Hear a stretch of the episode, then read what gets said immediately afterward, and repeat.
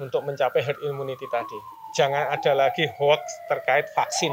Hmm. Ayo segera vaksin, itu dulu. Vaksin, vaksin, vaksin. Vaksin, vaksin, vaksin.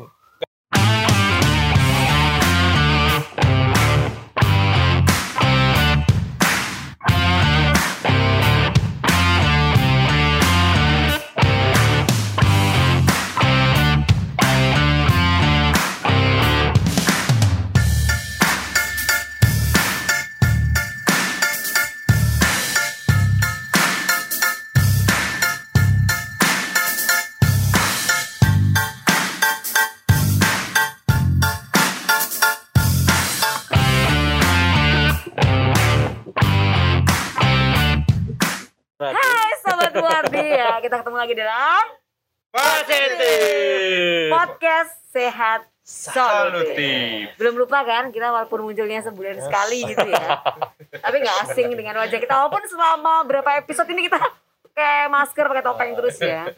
Justru nganggo masker itu ya dikelingan. Nah dibuka lali.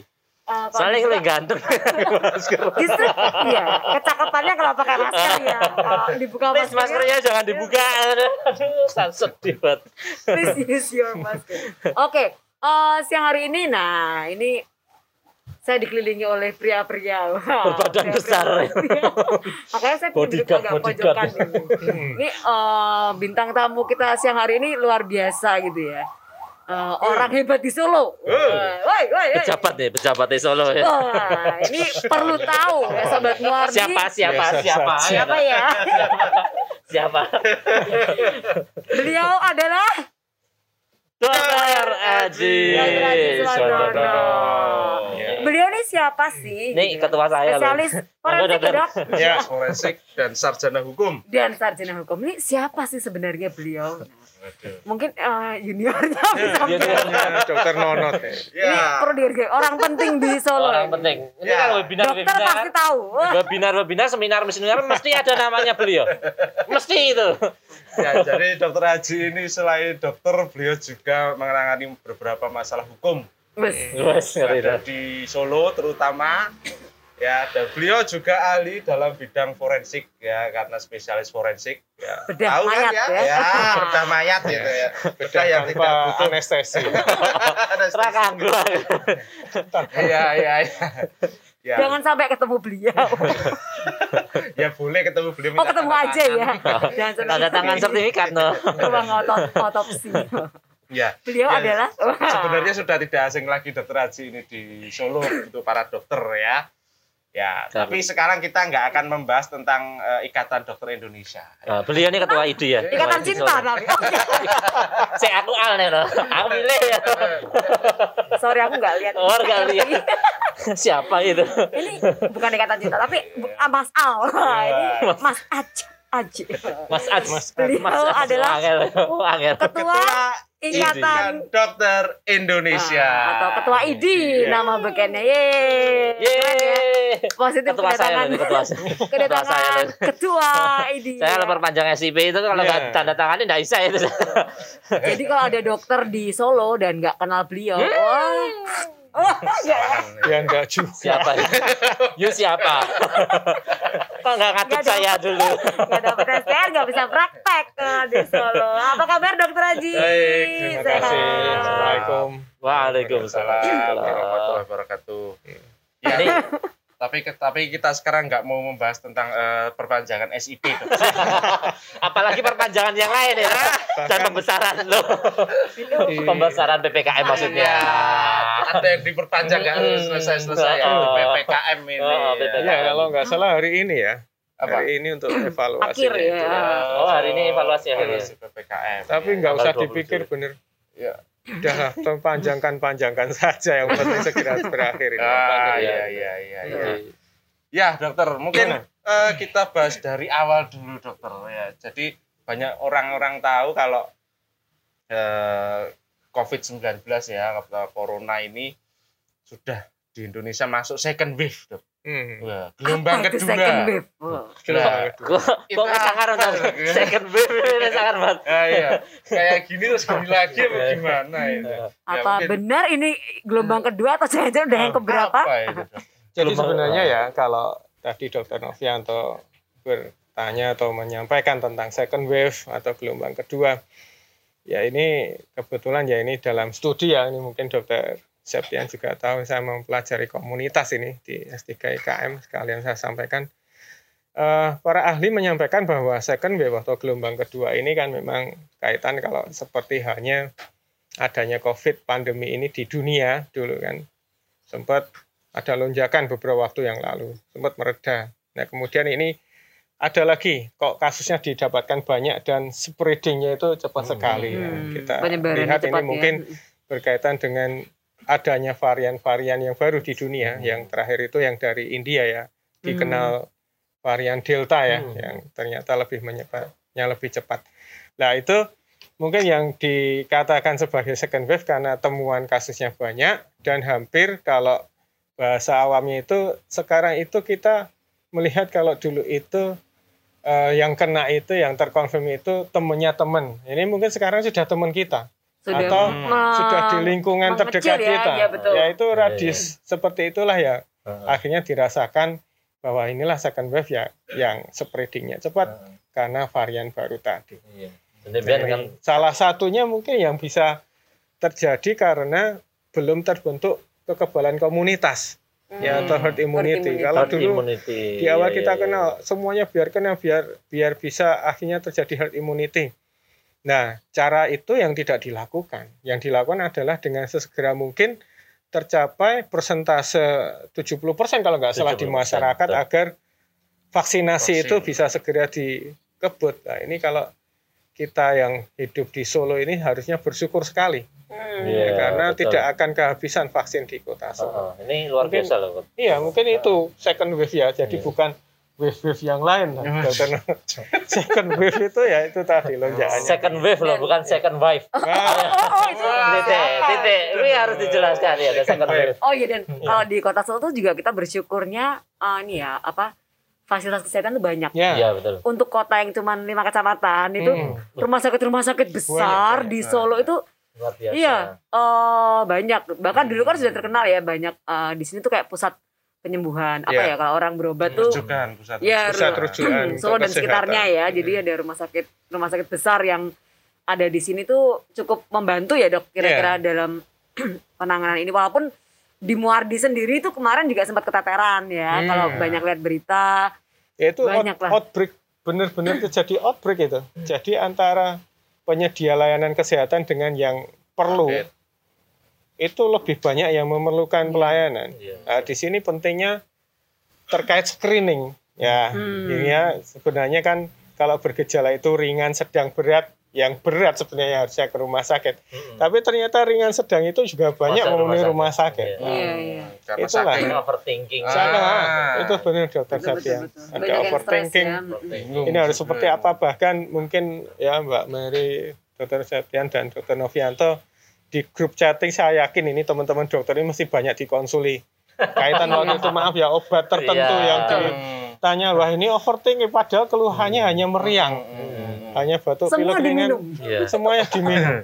Bahkan maaf ada satu merek yang anti flu yang harganya berapa yeah. ratus ribu itu dibeli. dibeli. Hmm. Nah itulah yang hmm. terjadi. Hmm. Dan yeah. sekarang kan apa-apa jadi mahal loh. Ya, yeah, apa-apa kan jadi, jadi yang... mahal. Kalau mahal masih ada barangnya masih mending. Mahal tidak ada barangnya. Ada barangnya. Jadi kejadian uh, benar ini. Ini sebenarnya semua negara itu mengalami nggak sih dok? Maksudnya? Yeah. Uh, dari iya kan dari ya, ya, I D I ya. mungkin yang lebih tahu ya. ya. Kalau suami negara itu di Asia Tenggara sendiri seperti mm-hmm. Thailand, Pakistan, mm-hmm. terus India yang kemarin itu juga Malaysia yang paling dekat dengan kita mm. itu juga menyampaikan. Dan di Indonesia sendiri lonjakan ini awalnya itu di akhir bulan Juni kemarin. Hmm. Setelah Lebaran. Ya, itu ya, itu. Setelah Lebaran benar.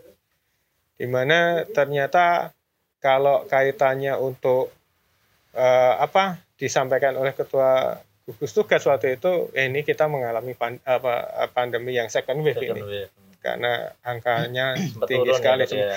Nah, kalau ada sempat turun itu, mestinya parameternya juga jelas kaitan dengan apa itu tes. Nah, tesnya itu tetap signifikan nggak? Ya? Kalau ternyata ah. sedikit menurun ya, yes, wajar, memang wajar. Ya, tapi kalau tesnya sedikit. banyak hasilnya oh. yang dibuat positif itu turun, lah itu yang kita harapkan. Cuman kalau menurut dokter nih dok, ya. kan kan memang itu hubungannya sama eh, tingkat jumlah yeah. pengetesan gitu ya. Tracingnya nah, ya.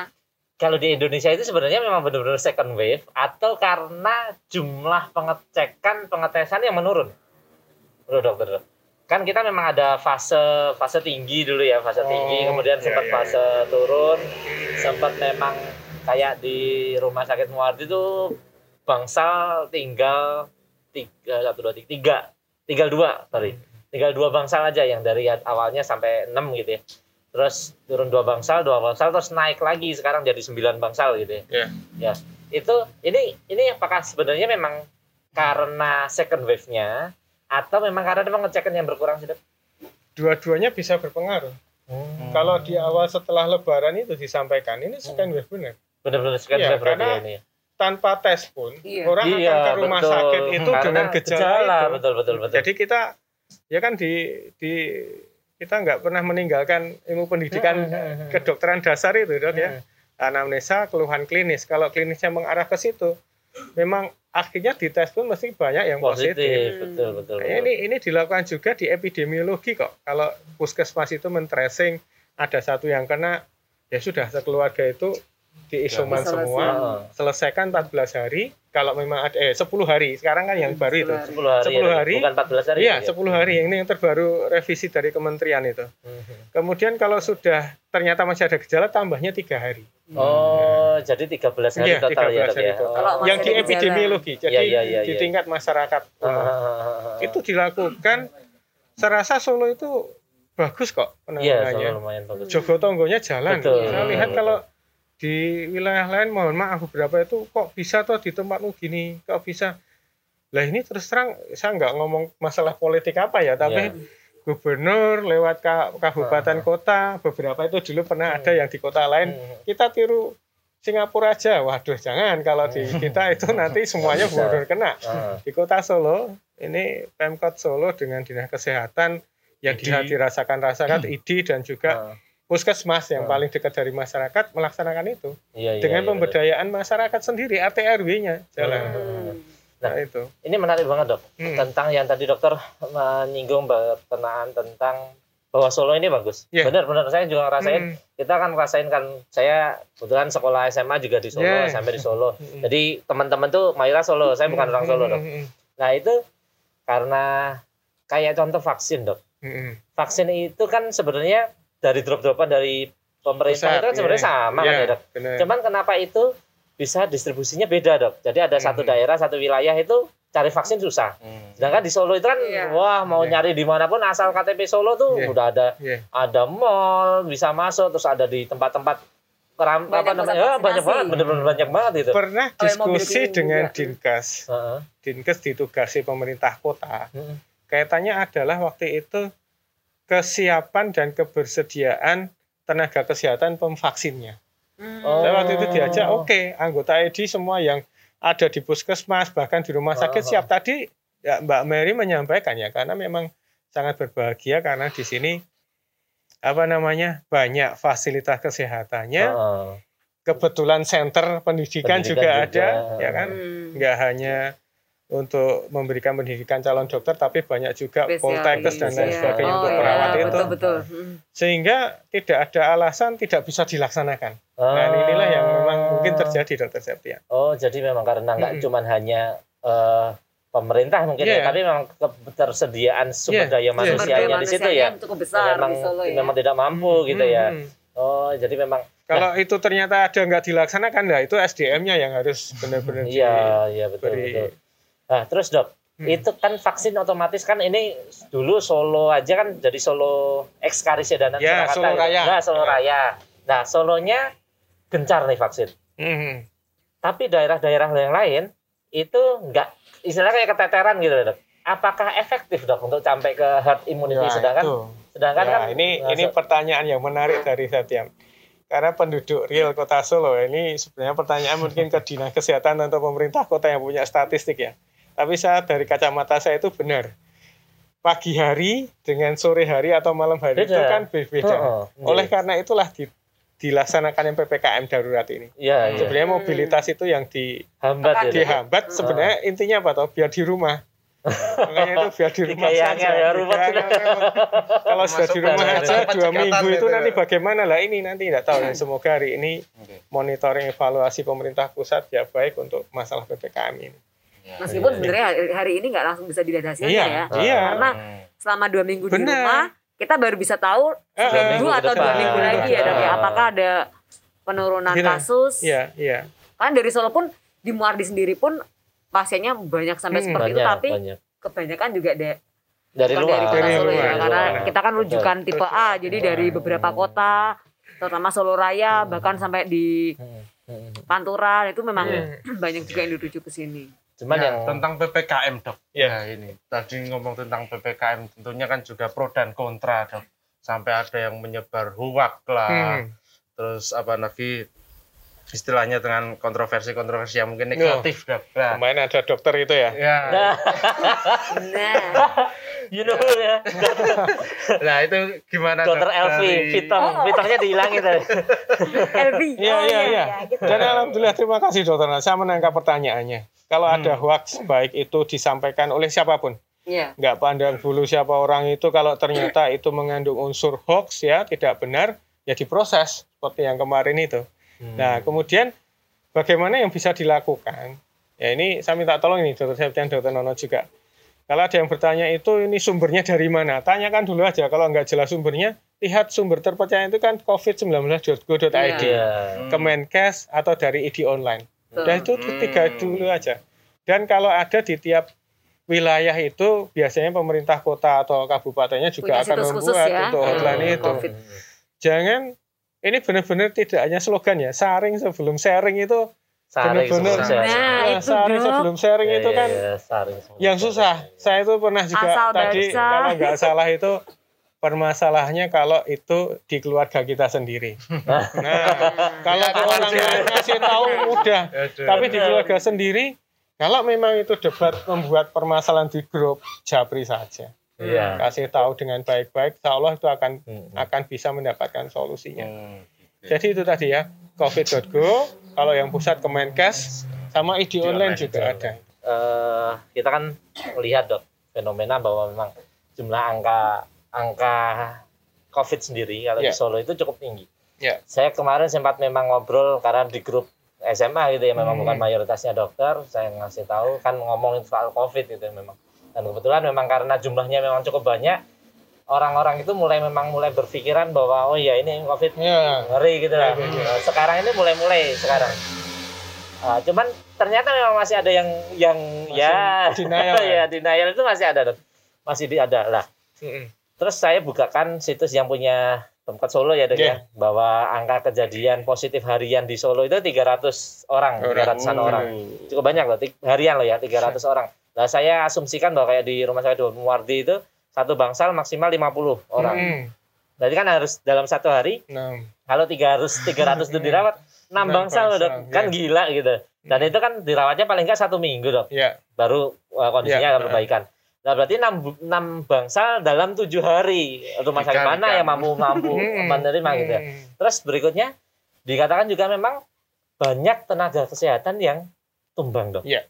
Hmm. Nah ini sebenarnya kalau persentasenya dok, persentase eh, jumlah tenaga kesehatan yang di Solo hmm. dengan yang tumbang Masih itu, hmm. ah dengan yang tumbang itu cukup banyak nggak sih dok? Yeah. Gitu. Kalau persentase hitungannya mungkin kecil ya, dari awal pandemi sampai sekarang itu ah, ah.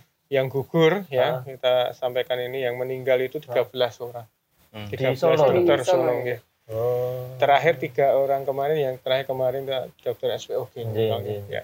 Kemudian kalau dari jumlah total itu sudah di kisaran sembilan ratus sampai seribu orang. Oh, karena saya tidak ngomong teman-teman residen ya, kalau teman residen kan datang nanti selesai pendidikan kan mesti pergi. Hmm. Ya, ya. Ya, tapi ada juga yang terus praktek di Solo ya ada. Nah. Hanya kemarin di update itu sembilan ratus delapan puluh sembilan. Itu Solo tok. Heeh. Solo tok. Yeah. Ya, Solo ini banyak karena tetap ada center itu dok. Kan? Ya, ya, ya, ya, ya, ya tadi saya sempat ngomong akhirnya ini mungkin akan saya tertibkan dan ke kepengurusnya yang selanjutnya saya mungkin akan membantu itu. Sebaiknya dokter yang praktek di satu wilayah itu atau menjadi keanggotaan di satu I D cabang itu minimal dia domisili di situ atau bekerja di situ. Bekerja. Jangan sampai ya. nggak domisili di situ, nggak praktek di situ, tapi anggotanya di situ susah uh, untuk ngaturnya, ngaturnya iya, untuk iya, me, iya. apa mengawasinya uh, juga susah. Kan ternyata nah. harus diawasin ya. Wah, iya, dokter harus diawasin. Pengawasan oh, kan kayak itu, kemarin gitu. Iya itu, itu kan itu kasihan loh yang punya I D. Ya, hmm, tapi ternyata iya, iya. S T R-nya sudah nggak berlaku nah, untungnya. Untungnya. Kalau itu ada S T R-nya tetap I D, I D cabangnya mesti dimintai pertanggungjawaban juga. Hmm. Nah, it, nah, terus dok, apa namanya? Kan angkanya cukup besar nih. Yeah. sembilan ratus orang itu kan cukup besar. Terus Indonesia dok ya? Enggak, enggak sembilan ratus itu anggotaku yang yang gugur, yang kena itu tiga belas. Kalau yang sampai isoman puluhan. Se-Indonesia sembilan ratus Indonesia. Anggota tadi katanya anggota I D ya, Solo, di Solo sembilan ratus kalau yang kan bukan yang oh, totalnya. totalnya yang kena itu uh. kalau nah, di second wave ini dua puluh kok. Oh, dua puluh kalau totalnya dok, nah, totalnya.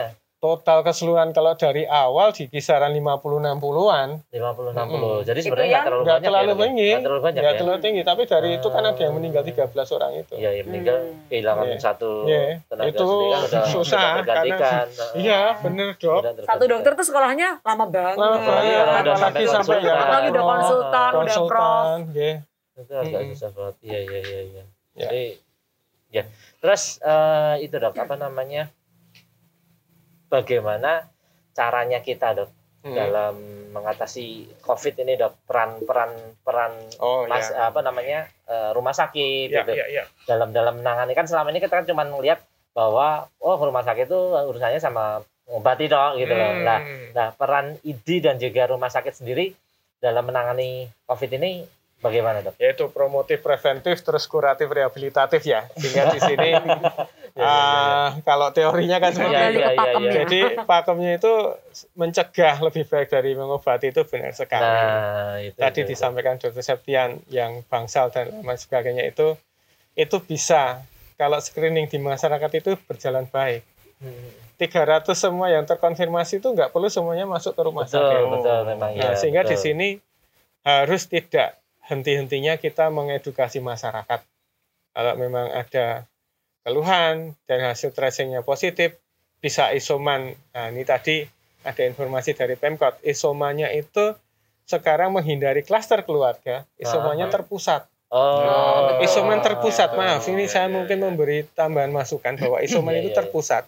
Terpusatnya di mana? Nggak harus di Donudan, orang kepada ketakutan. Iya, betul. Ternyata di Donudan itu alumninya itu malah banyak yang kepengen ke sana loh.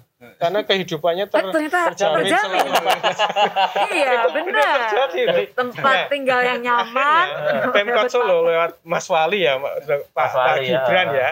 Itu membuat center-center tidak di rumah tapi di wilayah yang masih dekat dengan keluarganya. Oh, contoh iya. di S M P delapan, S D Cemara dua, oh, sekolah-sekolah Tekno Cup, iya, oh. memanfaatkan sekolah-sekolah. Oh, karena libur bahkan ya kan. Kalau, iya, oh, itu akhirnya online. dimanfaatkan hmm. Mbak Mary dan Dokter Nona. Sehingga harapannya isolasinya benar. Ya, jangan sampai dia sakit akhirnya sekeluarga sakit semua iya, kan betul. Produktivitasnya hmm. juga oh. sangat terhambat dan akhirnya bisa ke rumah sakit nanti kalau iya, iya, iya. semua berat.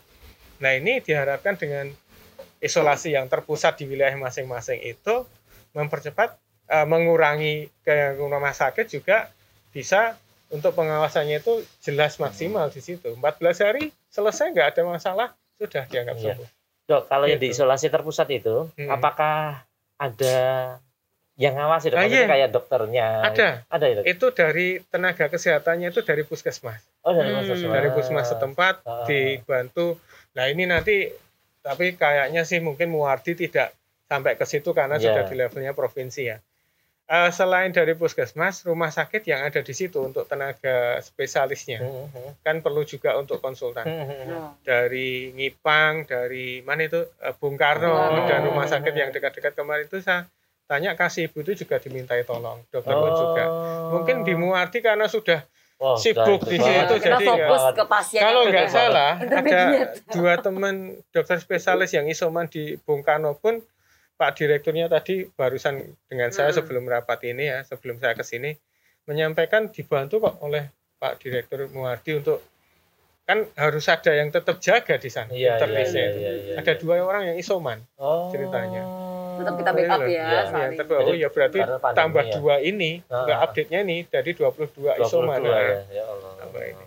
Nggak, ya. Gitu. Ini sebenarnya kalau uh, dari nakes-nakes ada yang terkena, kemudian hmm. model on-off itu, ya? Ah, ya itu gimana? Sangat pengaruh gak sih ke Waduh. pelayanan? Kan kemarin ah. saya dengerin salah satu podcast ya, ah. satu dokter spesialis tuh paling nggak tuh setahun itu pegang sekian iya. ribu pasien. Ah, iya. Nah kalau ini ini bisa dibayangkan berapa? Mungkin dokter Septianku bisa menjawabnya karena yang ada di rumah sakit dan punya pasien hidup. Saya dengan dokter Nono kan, kan ada yang gitu dok, ada yang nyinyirnya.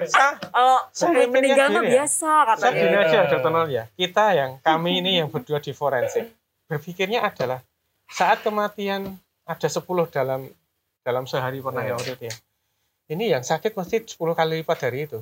Iya yeah, kan, paling yeah, antara yeah. lima sampai sepuluh persen yeah. itu angka yeah, kematiannya yeah. ini. Uh. Sehingga kalau ada dokter yang meninggal tadi, Mbak Mary tanya tadi ya, ya itu nggak hanya setahun dan sebagainya, bahkan sampai beliau menyelesaikan apa itu pendidikan konsultannya dan pengalamannya hmm. yang tidak yang Satu tidak bisa dinilai, ya, ya itulah betul. yang yang kami kehilangan hmm. dan itu ada sejumlah tiga belas orang. Iya. Yeah, yeah. Nggak kalau se Indonesia empat ratusan berapa ya yeah. itu ya totalnya.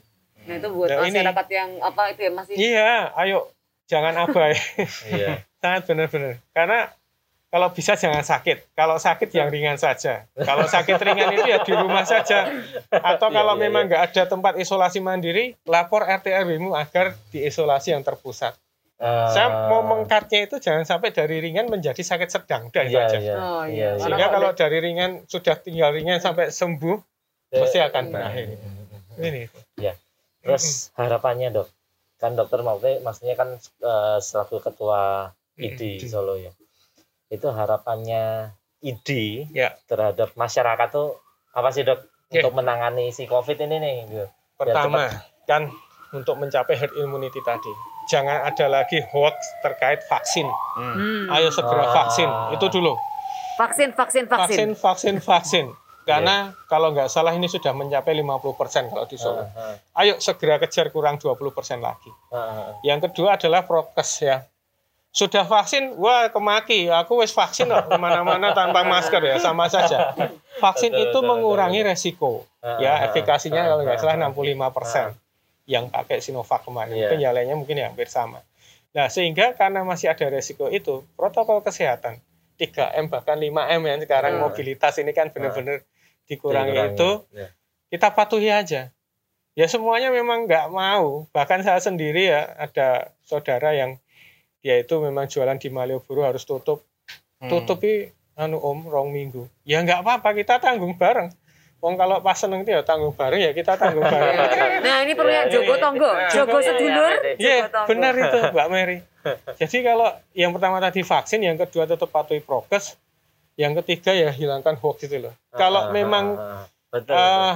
itu itu susah ya dok. Ya, ya, betul, betul, di ada ada ya saya nggak ngomong ya di masyarakat itu ya, di satu wilayah mesti ya ada yang seperti itu. Ada, ada. Seperti banyak. Kemarin yang dokter Elta kemarin itu kan malah bisa kemana-mana pembenaran untuk iya. Terus nah, banyak yang ngikutin nah, loh. Ternyata nah, beneran banyak yang ngikutin. Vaksin, patuhi prokes, jangan sebar hoax. Kalau nah. ada hoax simpan untuk dirimu sendiri. Iya. Yeah. Cek and recheck ya ini, berita. Ini, ini, ini menarik banget masalah vaksin ini dok. Hmm. Uh, mungkin juga uh, saya dapat dapat share itu dok video. Yeah.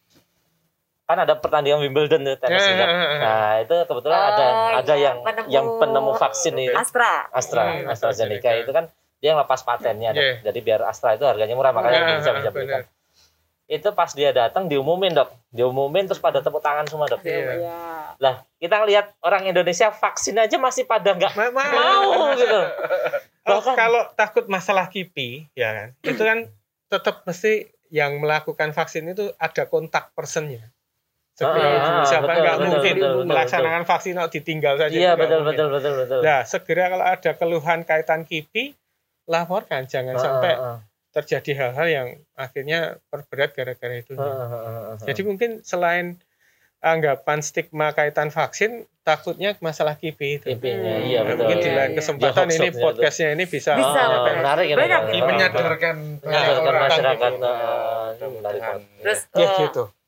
Satu lagi nih dok yang mungkin hmm. untuk closing selaku ketua I D gitu ya. Apa ini? Kira-kira pesan buat teman-teman sejawat oh, yang saat ya, ini kan teman-teman. Kondisi Maka seperti ini siap, ya dok. Siap, siap. Itu hmm. gimana dok? Ya, tetap semangat ya, jangan kendor. Walaupun kondisi seperti ini tadi itu ada yang nanya apakah dokter sekarang aras-arasan? Enggak, kita itu enggak aras-arasan. Hmm. Kalau lelah iya lelah. Lelah, lelah, lelah, hayati, lelah itu itu it's okay. Manusiawi kita itu juga manusia biasa. Tapi dengan semangat kita, kalau bukan dari dokternya sendiri yang semangat untuk bisa membawa masyarakat ini sehat kembali, ya siapa lagi? Hmm. Sehingga tetap tetap saja harus seperti ini. Harus tetap istiqomah ya. Karena seorang muslim ya harus istiqomah, harus tetap sesuai dengan kompetensi dan apa? Uh, sesuai dengan uh, keilmuannya masing-masing. Karena ada yang dokter umum, dokter spesialis, konsultan. Ya ini terutama para senior kami yang memang usianya sudah enam puluh tahun ke atas, bukannya panjenengan sekalian itu tidak berperan, malah berperan memberikan ilmunya ke juniornya. Hmm. Berikan saja arahan bagaimana, tapi tidak perlu langsung terjun ke masyarakat untuk hmm. biar mencegah tidak ada lagi kematian Orban. Dokter senior. Iya, itu. Ya, itu Mbak Mary. Ya. Menarik terima banget ini uh, topiknya. Hangat sekali nih. Senior ya, ada dokter nanti bisa merangkum semuanya. Silakan dokter Nonot. Dan terima kasih ya atas waktunya ini diberi kesempatan di Positif. Apalagi terima kasih. Podcast sehat solutif. Solutif. Solutif. Positif solution. Ya ya ya. Ya terima kasih dokter A G. Jadi memang pandemi ini semakin lama semakin kita tidak tahu arahnya ya dok ya. Tapi kita bisa mengikuti alur-alur yang istilahnya masih dalam rule-rule yang tepat. Jangan terpancing hoax, jangan uh, lengah. Pokoknya kita selalu positif. Yeah. Positif. Selalu positif. Gitu. Tapi jangan hasil swabnya positif. Jangan, waduh bahaya. Ya, ya, ya. Jangan. Jangan hasil swabnya tetap negatif. Bahaya. Siap ya, terima kasih dokter A G penjelasannya ya. Sangat menarik sekali. Pokoknya kita harus semangat, semangat. selalu hmm. ya semangat. Dan terima kasih kepada R S U D dokter Muwardi yang semuanya harus tetap tangguh baik dari lini manapun, dari hmm. garda terdepan maupun sampai garda terbelakang. Ya, itu uh, okay. Kita ucapkan selamat berpisah. Sampai bertemu, bertemu lagi. Sampai jumpa nanti di edisi berikutnya. Tetap di Positif Podcast Sehat Solutif. Think positif, get more solution.